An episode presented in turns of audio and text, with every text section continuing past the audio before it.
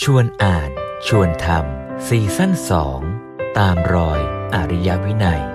ชวนกันอ่านหนังสือ แล้วร่วมกันลงมือทำจากพุทธธรรม สู่การจัดตั้งวางระบบสังคม เพื่อการพัฒนาอย่างยั่งยืนสู่ความเป็นอริยะ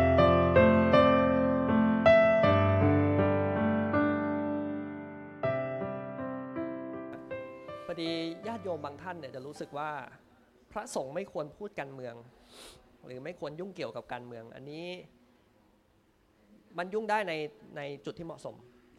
ถ้าเราไปศึกษาพุทธประวัติดูเราก็จะพบว่ามีหลายครั้งที่พระเจ้าต้องยุ่งเกี่ยวกับการเมือง แล้วก็โดยเฉพาะการตอบคำถามแก่พระราชาทั้งหลายที่เข้ามา จะบอกว่านั่นไม่ใช่การเมืองก็คงจะไม่ใช่นะครับ ทีนี้อย่างเล่มนี้ หลวงพ่อก็พูดถึงผู้นำค่อนข้างมาก เรียกได้ว่าเยอะเลยแหล้วว่าผู้นำจะต้องยังไง แม้แต่ในบทเทศอื่น ๆ หลวงพ่อก็พูดถึงผู้นำหรือตัวแทนของประชาชน ว่าจะต้องไม่เห็นแก่ตัวนู่นนี่นั่นนั่นหมายความว่าท่านก็ให้ความสำคัญเกี่ยวกับเรื่องของการเมืองแต่อยู่ในจุดที่เหมาะสมเท่านั้นเอง ชวนศึกษานะถ้าเป็นอาตมาเนี่ยชวนทำก็คือชวนชวนพาตัวเองไปศึกษาเพิ่มเติม ในหลาย ๆ เรื่องที่อาจจะเกี่ยวข้องกับชีวิต หรือเกี่ยวข้องกับโลกใบนี้ ส่วนใหญ่มันก็เกี่ยวข้องกับโลกใบนี้แหละสิ่งที่เราให้ศึกษานะโดยเฉพาะถ้าเรื่องอเรื่องอันใกล้อย่างกับการเลือกตั้งเนี้ยเราก็ควรจะไปต้องต้องไปดูเรื่องของข้อกำหนดกฎหมาย ถ้าเราเราพอหาอ่านได้เราก็อ่านข้อกำหนดกฎหมายอันเกี่ยวกับการเลือกตั้ง อย่างน้อยๆว่าเข้าไปแล้ว บัตรคุณจะไม่เสีย คุณจะทำอย่างไรดีที่บัตรบัตรคุณจะไม่เสีย คุณจะต้องมีการอ่านการศึกษาว่าวิธีการเลือกตั้งที่ถูกต้องเป็นยังไง อย่างต่อมาคือศึกษานโยบาย นโยบายของผู้แทนทั้งหลายที่เสนอเป็นตัวแทนเนี่ยมันมันมันทำได้จริงเปล่ามันทำได้จริงหรือเปล่า แล้วก็ การทำได้จริงนั้นมันแลกกับอะไร เพราะว่าหนึ่งการกระทำอย่างหนึ่งเนี่ยมันจะไม่ส่งผลต่อองค์รวมเนี่ยมันเป็นไปไม่ได้ มันจะต้องมีการส่งผลององค์รวมทีนี้การส่งผลองค์รวมนั้น เรารับได้ไหมนะบางทีมันเป็นการส่งผลด้านลบ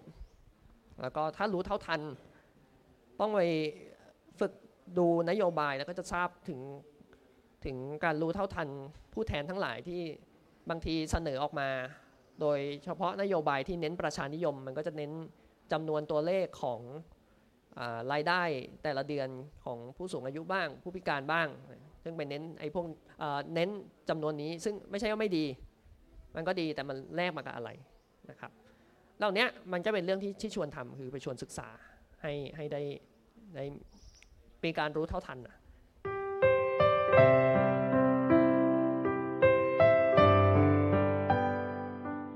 ในในในภาคแรกก่อนนะครับเนี่ยนะครับ ก็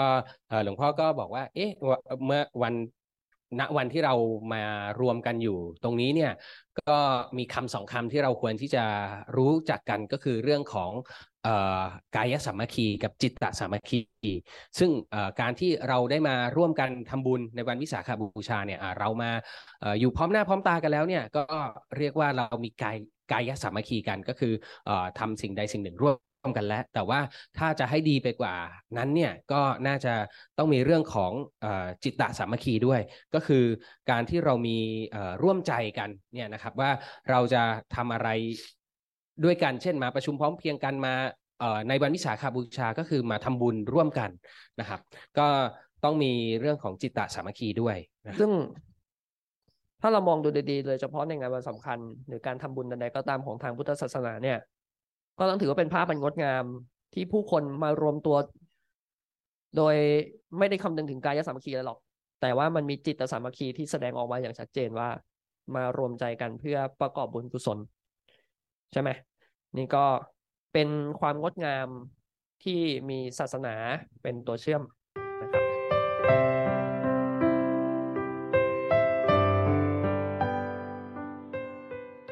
นอกจากนั้นพอพูดถึงความงดงามแล้วเนี่ยก็เอ่อต้องบอกว่าความงดงามส่วนหนึ่งนะครับ ก็เป็นเรื่องของของตัววัดเองที่มีความงดงาม ก็ก็หลวงพ่อก็จะใช้คำว่าเรื่องของทัศศนีก็คือเป็นรูปธรรม หรือว่าสิ่งที่มองเห็นด้วยตาใช่เนี่ยใช่ที่มีความงดงาม แล้วก็มีความรมณียะรมณีก็คือเอ่อเป็นที่น่ารื่นรม เป็นที่น่ายินดีนะครับ แล้วก็ทำให้จิตใจเอ่อ สบายได้นะครับ ก็นั่นหมายความว่าเมื่อเราจะเอ่อมาที่วัดหรือว่าจริง ๆ แล้วเอ่อบ้านหรือว่าสำนักงานที่เราอยู่ เราก็ควรที่จะจัดพื้นที่หรือว่าเอ่อทำอะไรเนี่ยให้มีรมณียะแล้วก็เป็นเอ่อทัศนียะเพื่อที่จะให้เกิดความสัปปายะก็คือให้เกิดเอ่อความสบาย เพื่อที่จะเอื้อหรือว่าเกื้อหนุนให้เราเนี่ยให้จิตใจของเราเนี่ยมันมันมีการพัฒนาต่อยอดไปในทางที่ดีที่ถูกครับอืมสัปปายะเป็นปัจจัยนะที่ทำให้ ให้จิตกายหรือชีวิตมันเดินคล่องนะครับ ถ้ามันไม่คล่องนี่แสดงว่าอาจจะไม่ได้สัปปายะ แต่ว่าการจะหาพื้นที่ที่จะสัปปายะได้ในทุกอย่างเนี่ยบางทีมันก็ยากแต่สิ่งสำคัญนอกจากพื้นที่แล้วบางทีมันเป็นเรื่องของคน บุคคลสัปปายะนี่ก็เป็นเรื่องสำคัญนะครับ ซึ่งบุคคลสัปปายะเนี่ยก็ดูจะเป็นสิ่งที่หลวงพ่อได้เอ่อเน้นย้ำให้กับให้มันมีขึ้นเกิดขึ้นในวัดใช่ไหมใช่ก็ก็เอ่อหลวงพ่อก็จะเน้นว่าเอ่อพระสงฆ์ในครับในในในพระสงฆ์เนี่ยก็ต้องเอ่อทำตัวให้เป็นเอ่อให้มีประสาทะ เอ่อเรียกว่าประพฤติตัวประพฤติตัวประพฤติปฏิบัติให้ให้ให้ให้มีประสาทะนะครับหรือว่าจริง ๆแล้วเนี่ยเอ่อถ้าถ้าจะมามองไปในองค์ธรรมในหลักธรรมที่เกี่ยวข้องกว่านั้นก็เป็นในเรื่องของความเป็นกัลยาณมิตรอ่าอ่าก็ก็พระสงฆ์ก็ก็หลวงพ่อก็พยายามบอกให้พระสงฆ์เนี่ยก็มีความเป็นกัลยาณมิตร เพื่อที่จะเอ่อจูงใจให้ประชาชนเนี่ยให้พวกเราเนี่ยมาเข้ามาที่วัดมาเอ่อเลื่อมใสเกี่ยวกับตัว ตัวพระก่อนแล้วก็พระเนี่ยก็นำพาเข้าไปสู่หลักธรรมไปสู่องค์ธรรมที่สูงขึ้นไปได้ จริง ๆ ไม่ไม่เฉพาะพระสงฆ์จริง ๆ ถ้าเกิดว่าเราตามรอยอริยวินัยกันมาอ่อ EP ก่อนหน้านี้เนี่ยไม่ว่าจะเป็นครูหรือว่าเป็นพ่อแม่เนี่ยนะครับก็ต้องออมีความทำทำตัวเองหรือประพฤติตัวเองเนี่ยให้มีความเป็นกัลยาณมิตร เพื่อที่จะให้เอื้อให้เกิดกุศลธรรมอื่นๆเนี่ยเกิดขึ้นมาอีกนะครับในใน หมู่คนรอบข้างนะครับ อันนี้ก็แต่ว่าในวันวิสาขบูชาวันนั้นเนี่ยหลวงพ่อสมเด็จก็เน้นย้ำเรื่องของอที่พระสงฆ์จะต้องมีความเป็นกัลยาณมิตร หรือว่ามีความเป็นพระเป็นปัสสาธนิยะนะคนที่เป็นทั้งทัศนียะภาษาทนียะ แล้วก็มโนภาวนียะเนี่ย คือมันมีคำหนึ่งเมื่อกี้ที่พูดที่เต็งพูดไปไม่ถึงก็คือคำว่ามโนภาวนียะ มโนภาวนียะก็คือ อยู่ใกล้ๆแล้วรู้สึกว่ามันสบายใจสบายใจแล้วก็ได้ความร่มรื่นไม่รู้สึกกลัวนะครับ ทีนี้โดยปกติเราต้องเราต้องลองจินตนาการดูว่า หรือลองไปทบทวนดูเวลาเราอยู่ใกล้ใครบางคนทั้งในที่ทำงานอย่างเงี้ยว่าเรารู้สึกแบบเออรื่นรมย์ใจไหมกับการอยู่ บางคนนี่อยู่แล้วมันรู้สึกเหมือน toxic อะมันไม่มีไม่มีอันนี้เรียกว่าไม่มีมโนภาวนียะ อยู่แล้วมันอึดอัดอยู่แล้วมันร้อนนะครับอยากจะหนีมากกว่า แต่ถ้าบางคนรู้สึกว่าเออแค่อยู่ก็เหมือนทุกข์มันหาย อย่างพระบางพระอาจารย์บางท่านเข้าไป แล้วไม่แทบไม่ต้องพูดอะไรเรารู้สึกว่าเฮ้ยเหมือนทุกข์เราหายไปเลยทั้งทั้งที่ทุกข์มาตั้งแต่บ้านนะเพื่อจะมาวัดมาหาท่านมันอยากจะมาคุยกับท่าน แต่พอได้เจอหน้าปุ๊บหายเนี่ย อันนี้เป็นภาวะแห่งมโนภาวนิยะ ก็สำหรับคนที่มีทั้งทัศนียะภาษาธนียะ และมโนภาวนิยะเนี่ย คนที่มีสมบูรณ์เนี่ยก็ดูน่าจะมีพระพุทธเจ้า อย่างทัศนียะมันคือความน่าดูน่าชมมันรูปลักษณ์ภายนอก ซึ่งในตอนที่พระเจ้าออกบวชใหม่ๆ แล้วไปบิณฑบาตผู้คนก็แตกตื่นว่าเฮ้ยนี่เป็นเทวดาหรือเปล่า หรือเป็นใครมาจากไหนจำแรงมาหรือเปล่า เพราะว่าดูรูปงาม อีกอย่างท่วงท่าของการ ออกบิณฑบาตก็มีความน่าเริ่มใสครับพระเจ้าพิมพิสารมานั่งคุย ก็ไม่ก่อให้เกิดความรู้สึกที่เป็นอกุศล แต่รู้สึกศรัทธาแล้วก็อยากจะสนับสนุนให้ท่านได้บรรลุในสิ่งที่ท่านต้องท่านต้องการ แล้วก็ถ้าเกิดยังบอกอีกด้วยว่าถ้าเกิดบรรลุเมื่อไหร่ ก็ขอให้กลับมาบอกธรรมนั้นแก่ท่านด้วย นี่ก็จะเห็นได้ว่าพระพุทธเจ้าเนี่ยจะมีความความความสมบูรณ์ในเรื่องของ ทั้งทัศนียะภาษาธนิยะ และมโนภาวนิยะ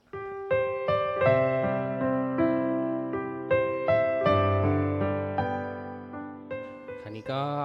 พอพูดถึงคำวันวันวิสาขบูชา ท่านก็บอกว่าจริง ๆ วันวิสาขบูชาเนี่ยเป็นวันที่สำคัญที่สุดเลย ในวันที่เกี่ยวกับบูชาที่ที่เราพูดมาถึงเนื่องจากว่าเป็นวันที่พระพุทธเจ้าประสูติ ตรัสรู้แล้วก็ปรินิพาน ซึ่งถ้าเกิดว่าไม่มีวันวิสาขบูชา ก็อาจจะไม่มีวันอื่นในวันสำคัญอื่น ๆ ในพุทธศาสนา ก็คือเป็นวันเป็นวันท่านท่านก็ใช้คำว่าวิสาขาบูชาเนี่ยเป็นวันที่เกิด 3 อย่าง ก็คือเกิดแรกก็คือเกิดเป็นวันเกิดของเจ้าชายสิทธัตถะนะครับที่ที่เกิดมา แล้วก็วันที่ 2 ก็คือวันเกิด เกิดตรัสรู้นะครับก็คือเป็นวันที่เจ้าชายสิทธัตถะเนี่ยเกิดเป็นพระพุทธเจ้านะครับแล้วก็ต่อมาเนี่ยก็คือวันปรินิพานก็คือเมื่อพระพุทธเจ้าปรินิพานไป ก็เกิดพุทธศักราชขึ้นมา เราเชื่อไหมว่าการบรรลุธรรมพ้นจากอำนาจกิเลสเนี่ยมันเป็นเรื่องยาก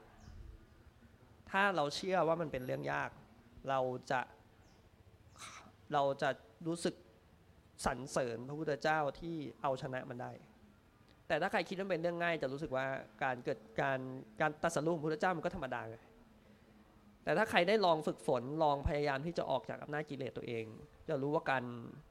การจะเป็นพระเจ้าสักองค์มันมันไม่ง่าย นี่เราไม่นับไม่นับการบำเพ็ญบารมีที่ผ่านมาในอดีตชาติทั้งหลายนะเราเอาแค่ช่วงเวลา 6 ปีที่ที่ตั้งแต่นับตั้งแต่เหนื่อยหน่ายแล้วหนีออกจากวังเนี่ย เจ้าชายคนหนึ่งจะออกไปนอกวัง เพื่อไปเผชิญกับความที่ไม่สบายไม่สะดวกสบาย มันมันไม่ง่ายที่จะจะทำได้อย่างนั้นถูกต้องไหมใช่ครับ แค่เอาเป็นว่าแค่ตัดสินใจว่าจะออกไปเนี่ยผมผมก็คิดว่าไม่ยากแล้ว เพราะว่าถ้าเกิดว่าเราจินตนาการในสภาพบ้านเมืองสมัยก่อน อยู่ในวังเนี่ยยังไงก็สบายมีคนมาปรนิบัติทำให้ทุกสิ่งอย่าง นู่นนั่นนี่ไม่ต้องหาเองอะไรก็มีให้หมดเลยในแต่ณวันที่เจ้าชายสิทธัตถะเนี่ยตัดสินใจว่า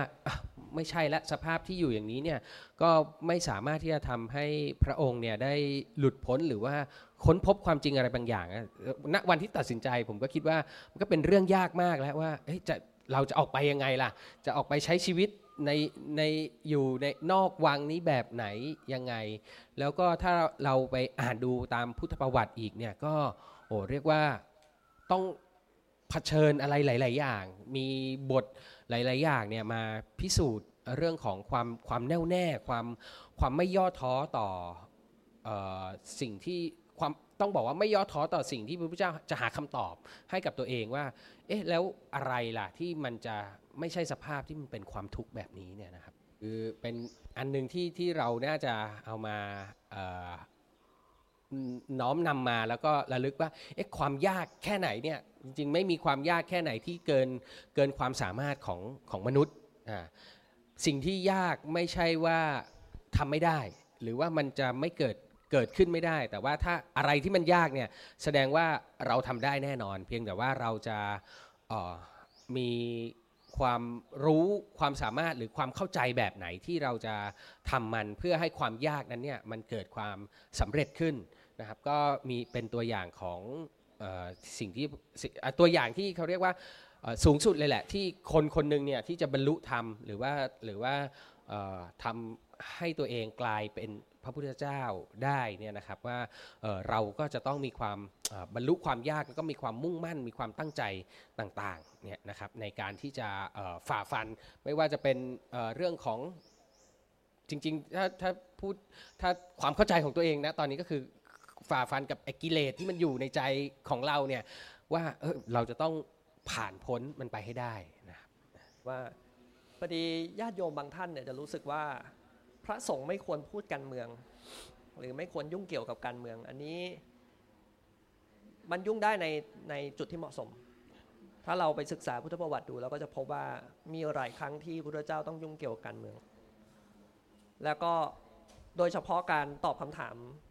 แก่พระราชาทั้งหลายที่เข้ามา จะบอกว่านั่นไม่ใช่การเมืองก็คงจะไม่ใช่นะครับ ทีนี้อย่างเล่มนี้หลวงพ่อก็พูด ถึงผู้นำค่อนข้างมาก เรียกได้ว่าเยอะเลยแหละว่าผู้นำจะต้องยังไง แม้แต่ในบทเทศอื่น ๆ หลวงพ่อก็พูดถึงผู้นำหรือตัวแทนของประชาชน ว่าจะต้องไม่เห็นแก่ตัวนู่นนี่นั่นนั่นหมายความว่าท่านก็ให้ความสำคัญเกี่ยวกับเรื่องของการเมือง แต่อยู่ในจุดที่เหมาะสมเท่านั้นในเรื่องของการปกครองก็เช่นเดียวกัน นะครับว่าอ้าวในเรื่องของการปกครองเนี่ยเอ๊ะเราควรจะปกครองแบบนั้นแบบนี้ที่มีมาในสมัยก่อน แต่พระพุทธเจ้าก็เอาเออหลักธรรมเนี่ยที่พระพุทธเจ้าท่านได้ตรัสรู้เนี่ยมาเผยแพร่แล้วก็ทำให้เห็นว่าการปกครองเนี่ยในในแนวที่เเรียกว่านำหลักการของพระพุทธศาสนามาใช้เนี่ยเอ่อเป็นอย่างไรบ้างนะครับ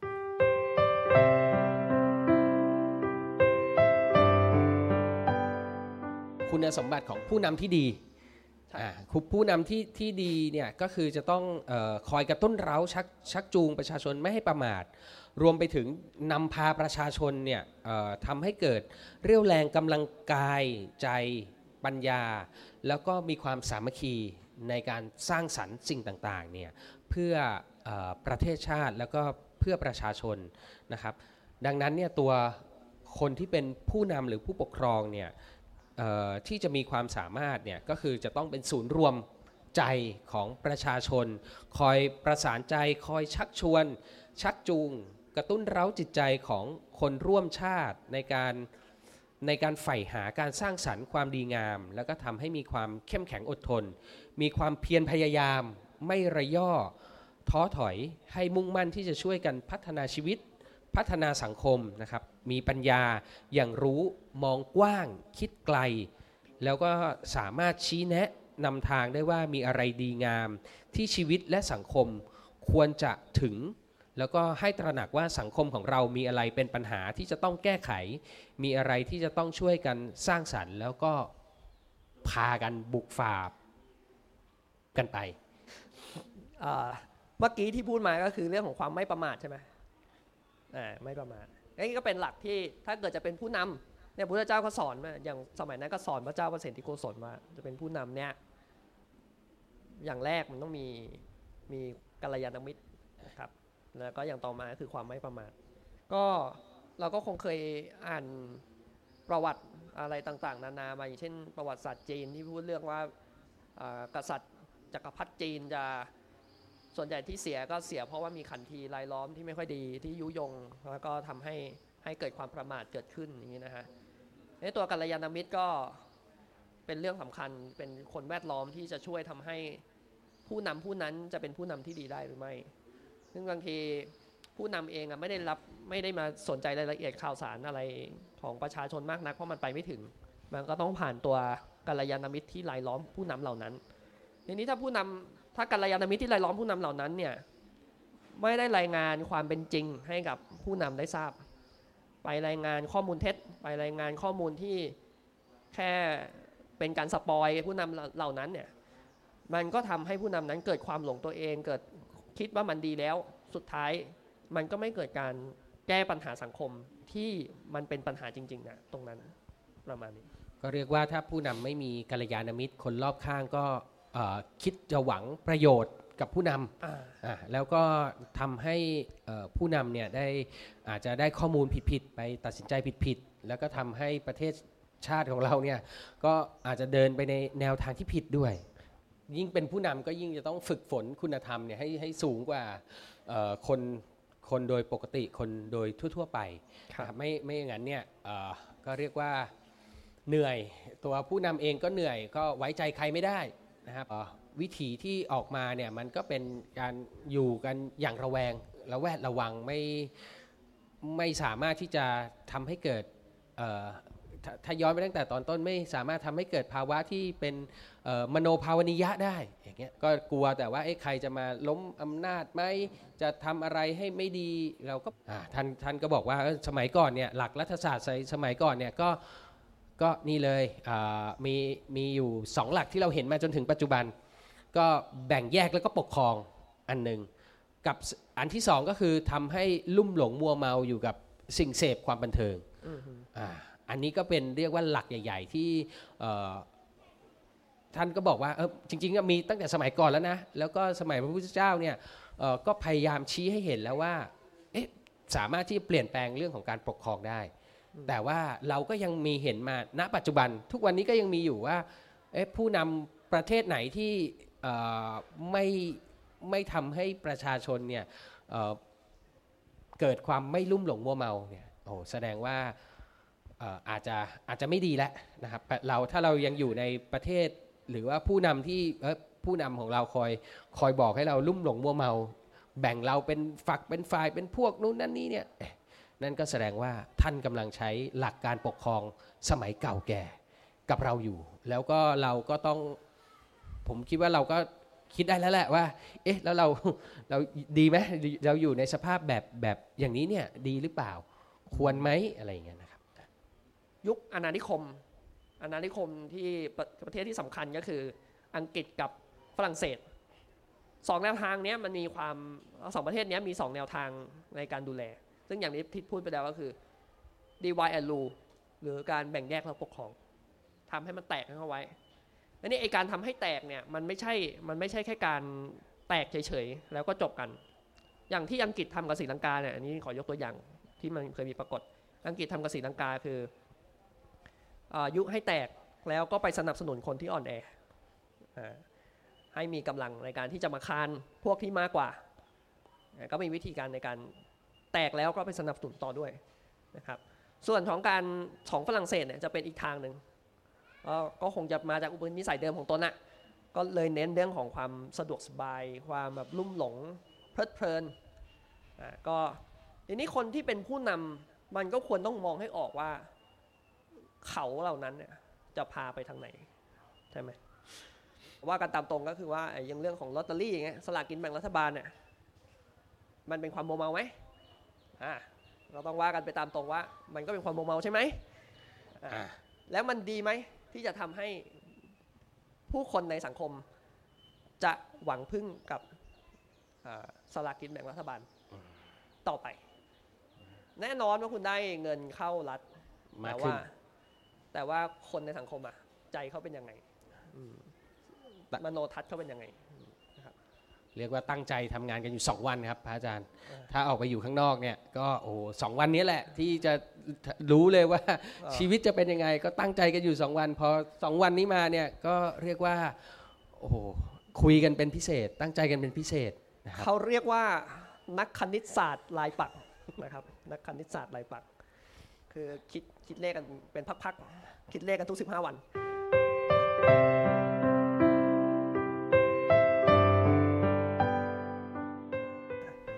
แล้วก็อีกอย่างหนึ่งที่ผู้ปกครองมักจะมักจะใช้ในการที่จะยั่วนั่นก็คือโทสะ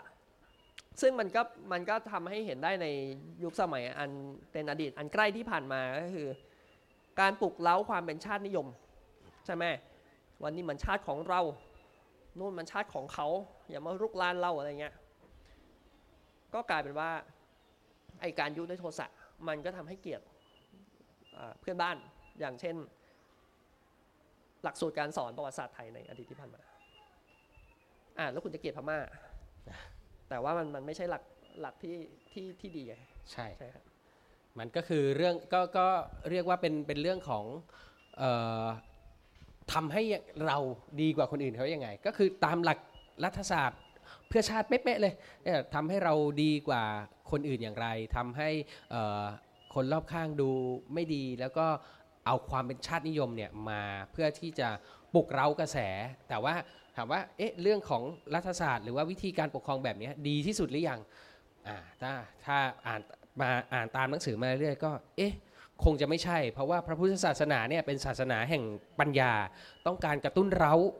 แล้วก็ชักชวนกันด้วยปัญญานะ ไม่ใช่ชักชวนกระตุ้นเร้ากันด้วยโมหะโทสะโลภะอย่างอย่างที่รัฐศาสตร์ยุคก็ต้องบอกว่ายุคก่อนพระพุทธเจ้าเนี่ยกล่าวไว้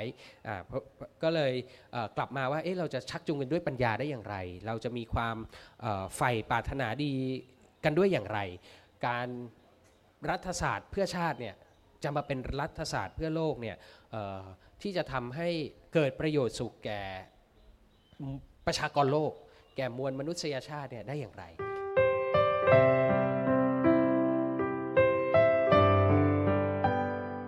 เอาจริง ๆ ก็รัฐศาสตร์แบบแบบแบบนั้นอะมันก็มีมาตั้งแต่ก่อนพระเจ้า แม้กระทั่งพระเจ้ายังอยู่ก็ยังมีนะก็ยังแบ่งแบ่งเป็นแคว้นๆใช่ไหมแล้วก็ความเกิดขึ้นของพระเจ้าจะมีจึงมีลักษณะที่ที่แตกต่างกับสมัยก่อน แตกต่างกับกษัตริย์สมัยก่อนก็คือว่าท่านไม่ได้ใช้อาชญา ท่านไม่ได้ใช้การลงทัน การลงทันเต็มที่ก็คือวินัย แล้วก็ถ้าคุณไม่ไหวจริงๆคุณต้องสึกออกไปอะไรเงี้ยนี่ก็คือการลงทันแบบที่ดูก็คือใช้สปีดิตอย่างสูงมาก ไม่ใช่แค่ไม่ใช่การที่จะไปฆ่าไปทำลาย อันนี้ก็เป็นลักษณะหนึ่งนี้ที่เป็นจุดเด่นของพุทธเจ้า แล้วก็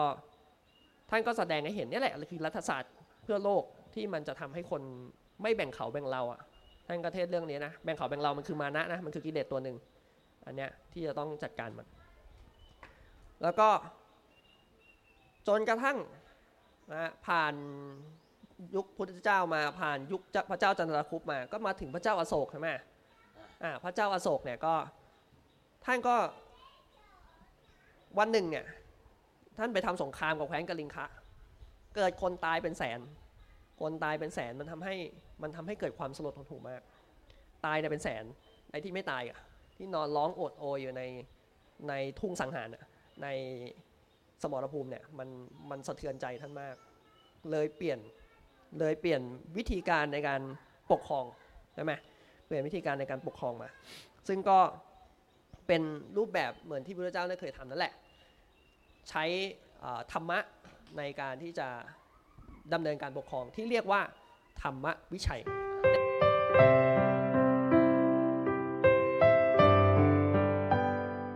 ในยุคของการปกครองของพระเจ้าอาโศกเนี่ย จริง ๆ หลวงพ่อเนี่ยดูเหมือนจะสนับสนุนแนวทางนี้ครับเขาเรียกว่าเทรวาสชัยพาไทหรือว่าเทรวาสสามเศร้าที่จะมีกษัตริย์เป็นเป็นสามเหลี่ยมนะฮะกษัตริย์ประชาชนแล้วก็คณะสงฆ์ทั้งสามเนี่ยจะเชื่อมโยงกันด้วยธรรม คือประชาชนก็สนับสนุนพระสงฆ์แล้วก็อยู่ในอยู่ในอานัตของกษัตริย์ พระสงฆ์เนี่ยก็สอนทั้งพระราชาแล้วก็ประชาชนให้อยู่ในการปกครองแล้วก็ปกครองด้วยดี ส่วนกษัตริย์ก็ต้องดูแลทั้งพระสงฆ์แล้วก็ประชาชนนี่ก็เชื่อมโยงกันด้วยธรรมแต่ว่าถ้าเกิดการเชื่อมโยงตรงไหนทำมันไม่มันไม่มีธรรมอะมันก็จะทำให้สามเศร้าเนี่ยมันอยู่ด้วยกันไม่ได้ จักรวรรดิวัตสูตรเนี่ยซึ่งพระพุทธเจ้าเนี่ยตรัสสอนพระภิกษุทั้งหลายให้พึ่งตน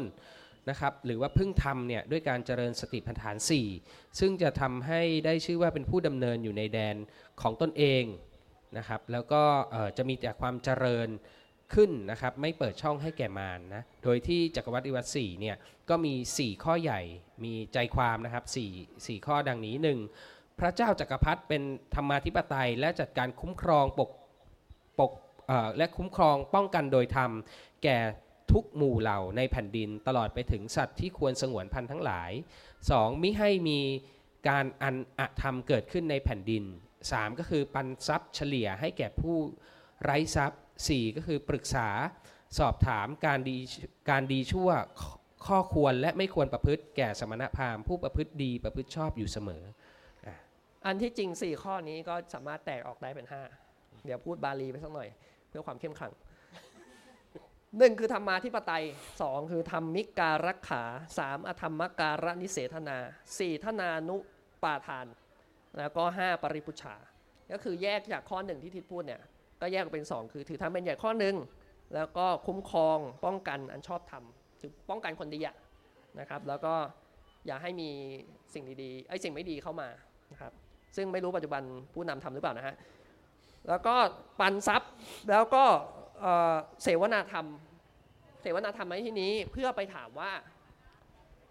อะไรควรทำอะไรไม่ควรทำทีนี้ข้อนี้ถ้าไม่ปรึกษาผู้รู้ว่าอะไรดีหรือไม่ดีเนี่ยมันจะเป็นผลเสียนะ มันจะเป็นผลเสียว่าเราจะแยกไม่ออกว่าคือเคยรู้สึกไหมว่าเราเราแยกความดีความชั่วไม่ออกในบางในบางกรณีนะ เราแยกไม่ออกว่าเอ้ยทำอันนี้มันบาปไหมมันบุญไหมเนี่ยหรือมันกุศลหรือมันอกุศลไหมไอการแยกออกเนี่ยมันจึงเป็นสิ่งสำคัญมาก พุทธเจ้าเนี่ยออกบวชดด้วยเหตุผลนี้นะ ออกบวชดด้วยเหตุผลว่าไปแสวงหาว่าอะไรคือกุศลและอกุศลหมายความว่าต้องไปดูอยากไปแยกให้มันออก ถ้าจะนำโลกขึ้นไปสู่ความพ้นปัญหา ต้องมีความเข้มแข็งทางปัญญา เหนือกว่าผู้ที่ชนะการแข่งขัน โอ้ ในหนังสือเนี่ยถ้าเกิดว่ากลับไปอ่านในช่วงต้นๆเนี่ยก็จะมีเอ่อกล่าวถึงเอ่อใน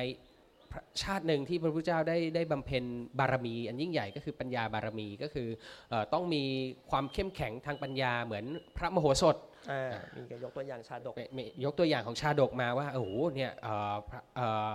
ความเก่งกาจหรือว่าเอ่อความสามารถทางปัญญาของพระมโหสถเนี่ยก็ถึงขนาดกับว่าเอ่อ ทำให้คนที่เขาต้องการจะมาเข็นฆ่ามามาสู้รบกับเราเนี่ยต้องบอกว่าอยู่กับเราได้หรือว่าเราชนะเขาโดยที่เขาก็เป็นเป็นมิตรกับเราอีก โอ้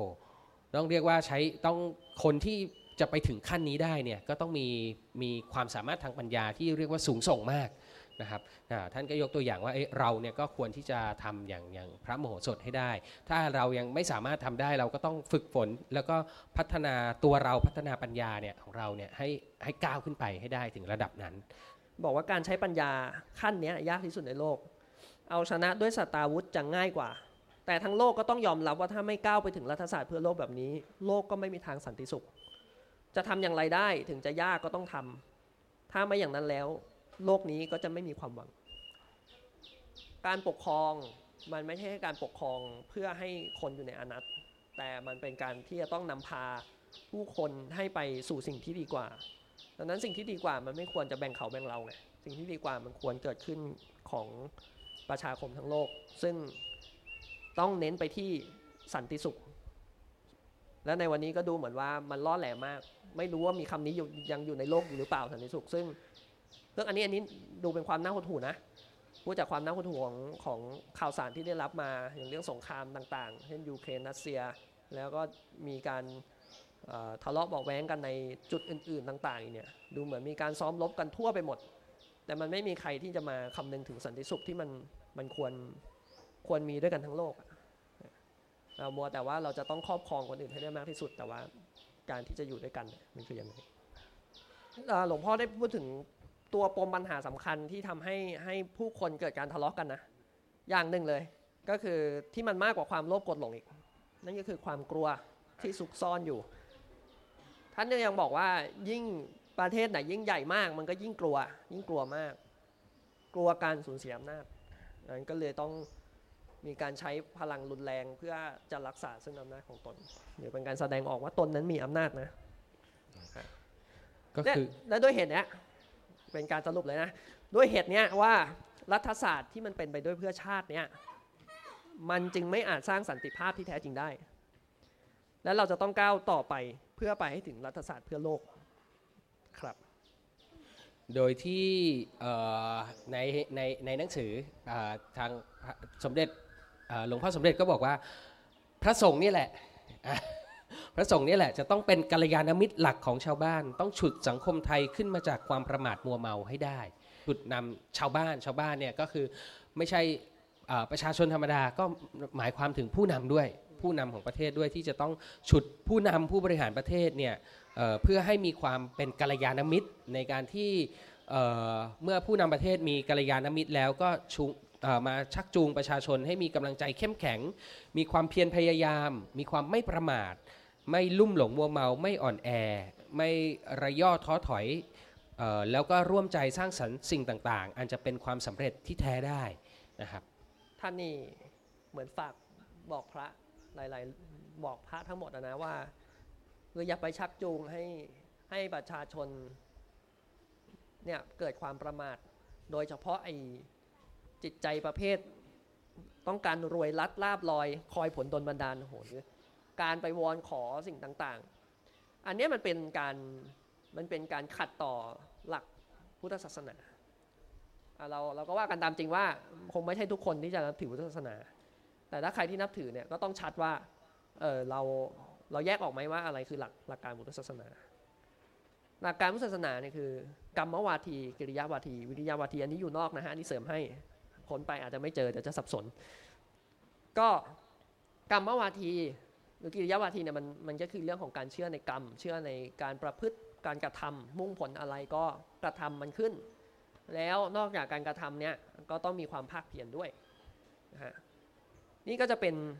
หลักการของพุทธศาสนา ไม่ใช่คอยผลโดนบันดาล หรือโรยรัดหรือหวังลาบลอย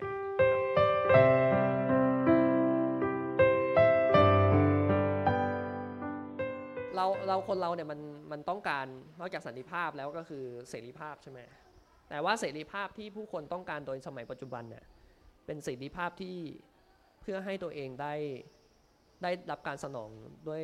ราคาโทษสมหะได้รับการสนองอย่างดีแต่มันไม่ใช่เสรีภาพเพื่อการพัฒนาชีวิต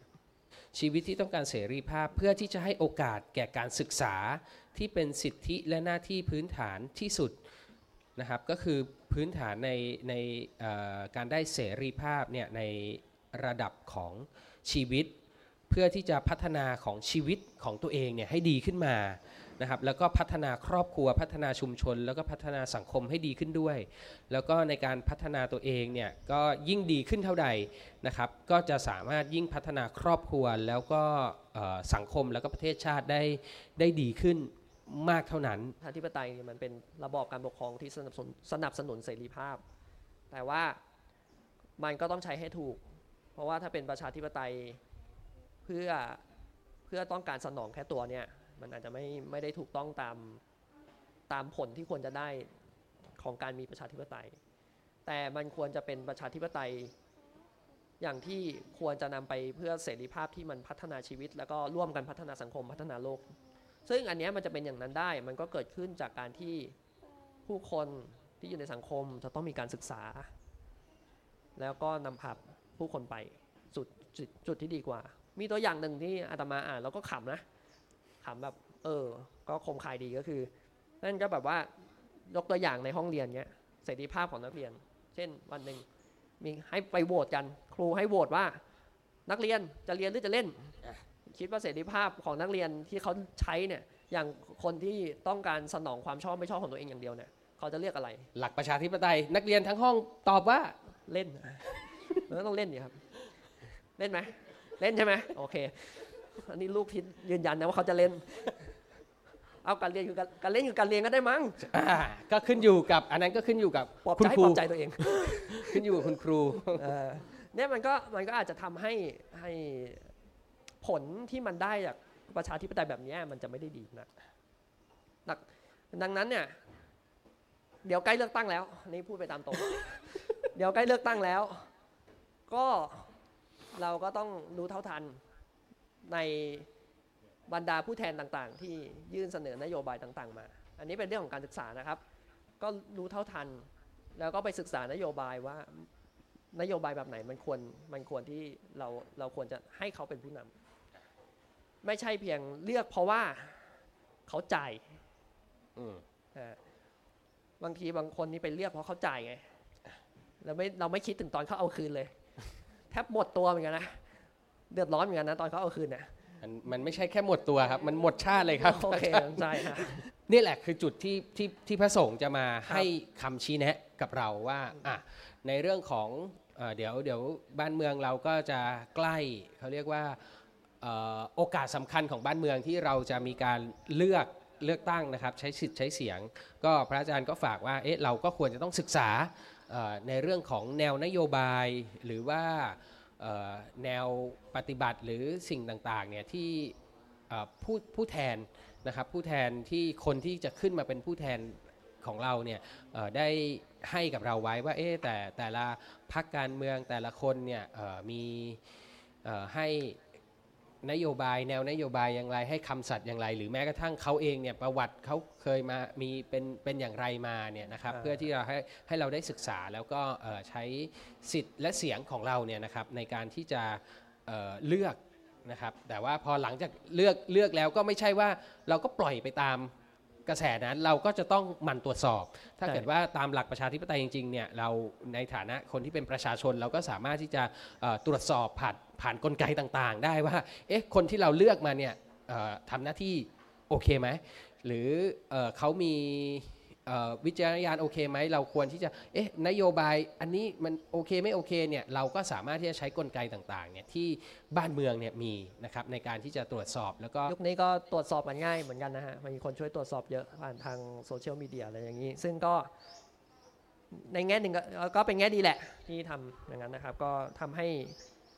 ผู้ที่มีบทบาทจะได้ทำงานได้อย่างตรงไปตรงมา แล้วก็มีความแข่งขันมากขึ้น ด้านนี้แหละก็คือรัฐศาสตร์ เพื่อโลกเพื่อชาติหรือเพื่อโลกนะครับ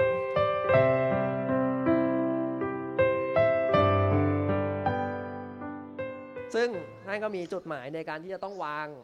รัฐศาสตร์ไว้ด้วยกัน 3 อย่างนะฮะในหน้าสุดท้ายหลวงพ่อท่านเขียนไว้ว่า ต้องครบทั้ง 3 แดนคือ ทั้งชีวิตดี สังคมดี โลกนี้น่าอยู่อาศัย หรือชีวิตดีงาม โลกน่าลื่นลม สังคมมีสันติสุข นี่แหละจะเป็นรัฐศาสตร์เพื่อโลกมิใช่แค่เพื่อชาติเท่านั้น ก็เรียกว่าครบถ้วนสมบูรณ์สำหรับเรื่องของรัฐศาสตร์เพื่อชาติหรือจะบอกว่าหรือหรือว่าถ้าเปรียบเทียบกับรัฐศาสตร์ เพื่อชาติกับรัฐศาสตร์เพื่อโลกเนี่ยเราควรที่จะเลือกฝั่งไหน เราควรที่จะนำแนวคิด หรือว่าวิธีคิดทางด้านไหนเนี่ยมาประพฤติปฏิบัติกับตนเอง แล้วก็เอ่อเราสามารถที่จะจริง ๆ จริง ๆ บอกว่าเอ๊ะเราต้องรอเป็นผู้นำไหมก็อาจจะไม่จำเป็นต้องรอเราต้องรอในช่วงเลือกตั้งอย่างเดียวไหมที่เราจะนำแนวคิดนี้มาใช้เนี่ยก็อาจจะไม่จำเป็นนะครับเราก็สามารถที่จะนำแนวคิดได้เลยอย่างน้อยๆไม่ต้องให้ผู้นำมีกัลยาณมิตรเนาะถ้าถ้าเป็นในในในฐานะประชาชนเราตัวเราเองเนี่ยก็ ก็ฝึกฝนพัฒนาตัวเองในในถ้าเล่มนี้หนักๆเนี่ยก็ก็จะเป็นเรื่องของกัลยาณมิตร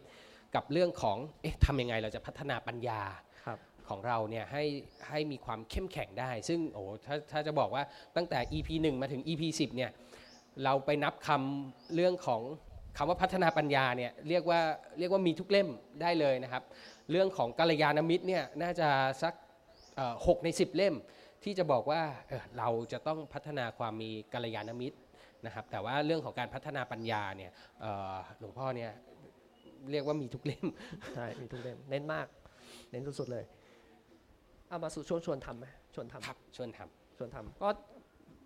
ชวนศึกษานะถ้าเป็นอาตมาเนี่ยชวนทำก็คือชวนชวนพาตัวเองไปศึกษาเพิ่มเติมในหลาย ๆ เรื่องที่อาจจะเกี่ยวข้องกับชีวิต หรือเกี่ยวข้องกับโลกใบนี้ ส่วนใหญ่มันก็เกี่ยวข้องกับโลกใบนี้แหละไอ้สิ่งที่เราให้ศึกษานะโดยเฉพาะถ้าเรื่องอเรื่องอันใกล้อย่างกับการเลือกตั้งเนี้ยเราก็ควรจะไปต้องต้องไปดูเรื่องของข้อกำหนดกฎหมาย ถ้าเราเราพอหาอ่านได้เราก็อ่านข้อกำหนดกฎหมายอันเกี่ยวกับการเลือกตั้ง อย่างน้อยๆว่าเข้าไปแล้ว บัตรคุณจะไม่เสีย คุณจะทำอย่างไรดีที่บัตรบัตรคุณจะไม่เสีย คุณจะต้องมีการอ่านการศึกษาว่าวิธีการเลือกตั้งที่ถูกต้องเป็นยังไง อย่างต่อมาคือศึกษานโยบาย นโยบายของผู้แทนทั้งหลายที่เสนอเป็นตัวแทนเนี่ยมันมันมันทำได้จริงเปล่านะฮะมันทำได้จริงหรือเปล่า แล้วก็การทำได้จริงนั้นมันแลกกับอะไร เพราะว่าหนึ่งการกระทำอย่างหนึ่งเนี่ยมันจะไม่ส่งผลต่อองค์รวมเนี่ยมันเป็นไปไม่ได้ มันจะต้องมีการส่งผลองค์องค์รวมทีนี้การส่งผลองค์รวมนั้นเรารับได้ไหมนะบางทีมันเป็นการส่งผลด้านลบ แล้วก็ถ้ารู้เท่าทัน ต้องไป ฝึกดูนโยบายแล้วก็จะทราบถึงถึงการรู้เท่าทันผู้แทนทั้งหลายที่บางทีเสนอออกมา โดยเฉพาะนโยบายที่เน้นประชานิยม มันก็จะเน้นจำนวนตัวเลขของอรายได้แต่ละเดือนของผู้สูงอายุบ้าง ผู้พิการบ้าง ซึ่งเป็นเน้นไอ้พวกเน้นจำนวนนี้ซึ่งไม่ใช่ว่าไม่ดี มันก็ดีแต่มันแลกมากับอะไรนะครับเหล่านี้มันจะเป็นเรื่องที่ที่ชวนทำคือไปชวนศึกษาให้ให้ได้ได้ มีการรู้เท่าทันอะอ่าอย่างเช่นอะไรเงี้ยร้านสะดวกซื้อมาเปิดใกล้บ้านเนี่ยมันส่งผลยังไงต่อชุมชน มันส่งผลทำให้ร้านโชว์หวยหายไปไหมอ่าอย่างนี้หมายความว่าอันนี้เกิดผลกระทบ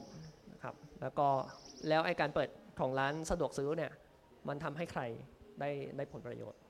ไปมองไปอย่างเงี้ยเรื่อยๆ มันก็จะมันก็จะรู้สึกมันก็จะเห็น เมื่อเห็นแล้วมันก็จะรู้สึกนะ อาจจะรู้สึกสลดหดหู่แล้วก็รู้สึกอยากเปลี่ยนแปลงบางอย่างอาจจะรู้สึกเห็นโทษภัยที่มันเกิดขึ้นครับแล้วก็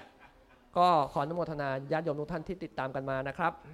ขออนุโมทนาทิศดีด้วยที่มาช่วยกันนำพาการเรียนรู้ให้เกิดขึ้น เกี่ยวกับเรื่องหนังสือรัฐศาสตร์เพื่อชาติ หรือรัฐศาสตร์เพื่อโลกนะฮะก็หวังว่าเราจะได้เจอกันอีกไหมไม่รู้นะครับ ถ้ามีโอกาสได้เจอกันคราวหน้าก็